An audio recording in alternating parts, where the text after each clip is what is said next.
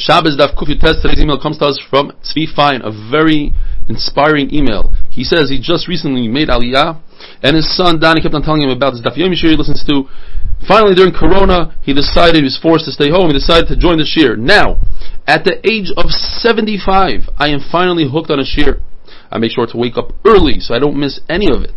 On a day that I cannot join in live, I listen to it on YouTube. It always amazes me how many people tune in from all over the world. You make it so interesting and even fun. I hope to be inspired by you for a long time to come. Thank you Tzvi Fine. It's never too late, and it's never too early, and today is the perfect time to start the daf. We continue with the amazing sugyas about Kavod Shabbos and Shabbos Kodesh. Rava says that Talmud Chacham, who comes to him to be judged, he wouldn't go to sleep until he found something to make a zchus for him and go in his direction. Marbar Rashi says, I can't even judge Talmud Chachamim because I am biased towards them.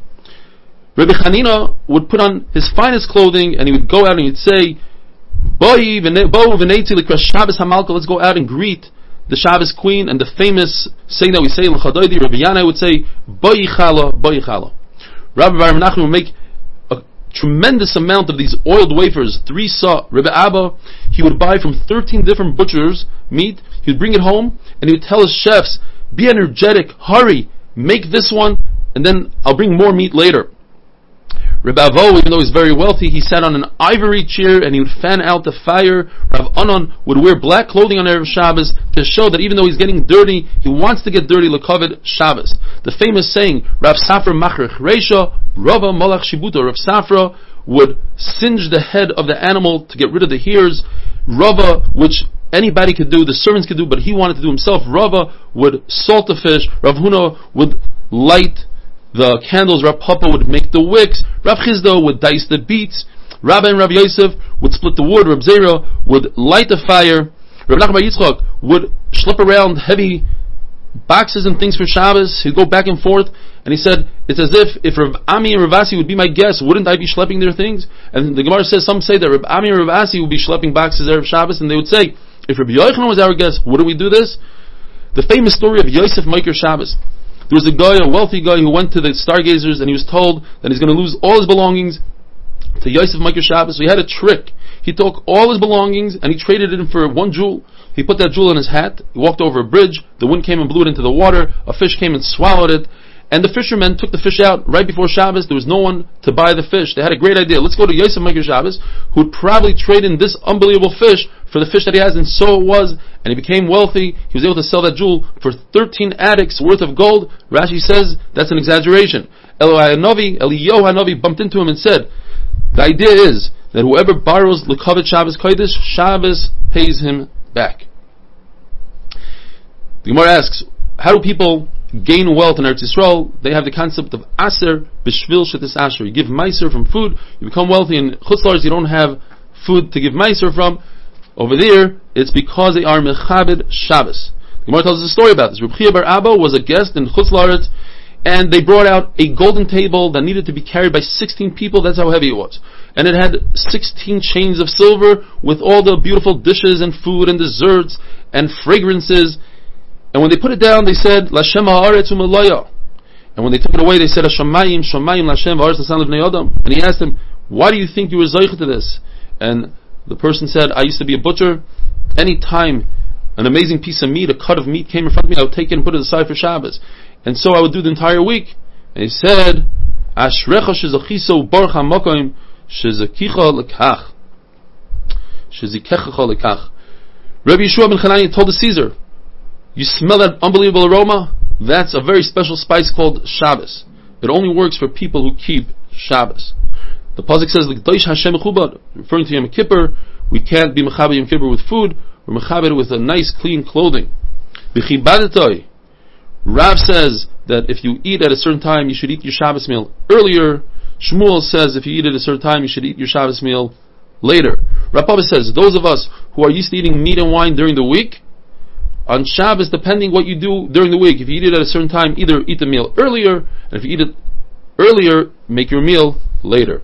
Rav Sheshes, who was blind, wanted to make sure that his Talmidim get to the meal on Shabbos at the right time, and he doesn't prolong the shiur, so he put his Talmidim where the sun would hit in the summer, or where the shade would hit in the winter, that they would have to get up and run away and go eat the meal for Tainuk Shabbos.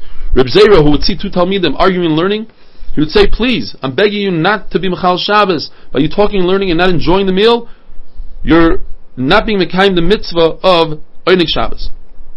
Rava says that an individual should say Vayichulu. It's as if he is a partner with Hakadosh Baruch Hu. We don't read it Vayichulu. We read it Vayichalu. Together with Hakadosh Baruch Hu, they created the world. You see from the creation of the world that words have power like action. Like action. It says in the pasuk, "B'dvar Hashem," with the words of Hashem, "Shamayim nasu." The skies, the heaven was made.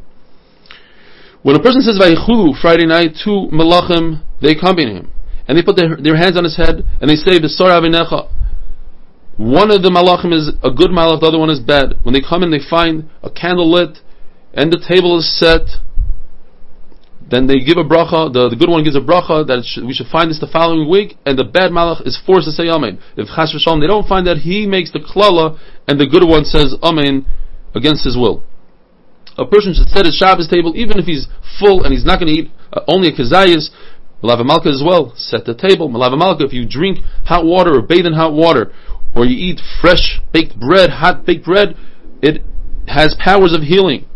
Rebavo would shecht a young calf, a tilta, the third born calf, so that he, on Motzei Shabbos, he would shecht this so that he could eat part of the kidney.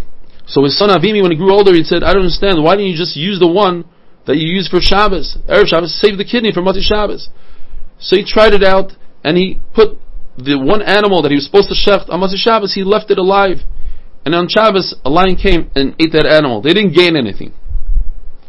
Shuman Levi says, the famous saying, whoever says, Amen Yehei Shmei Rabba, meaning, with all his kavana, with all his intent, they destroy 70 years of Gzar Din.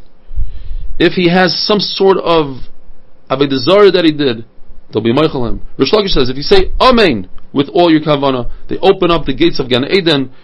Amen stands for Kel Melech Ne'eman. The Gemara says that a fire is only found in a place where there's Chil Shabbos, and it happens on Shabbos where you cannot put it out. The Gemara gives us seven reasons why Yerushalayim was destroyed.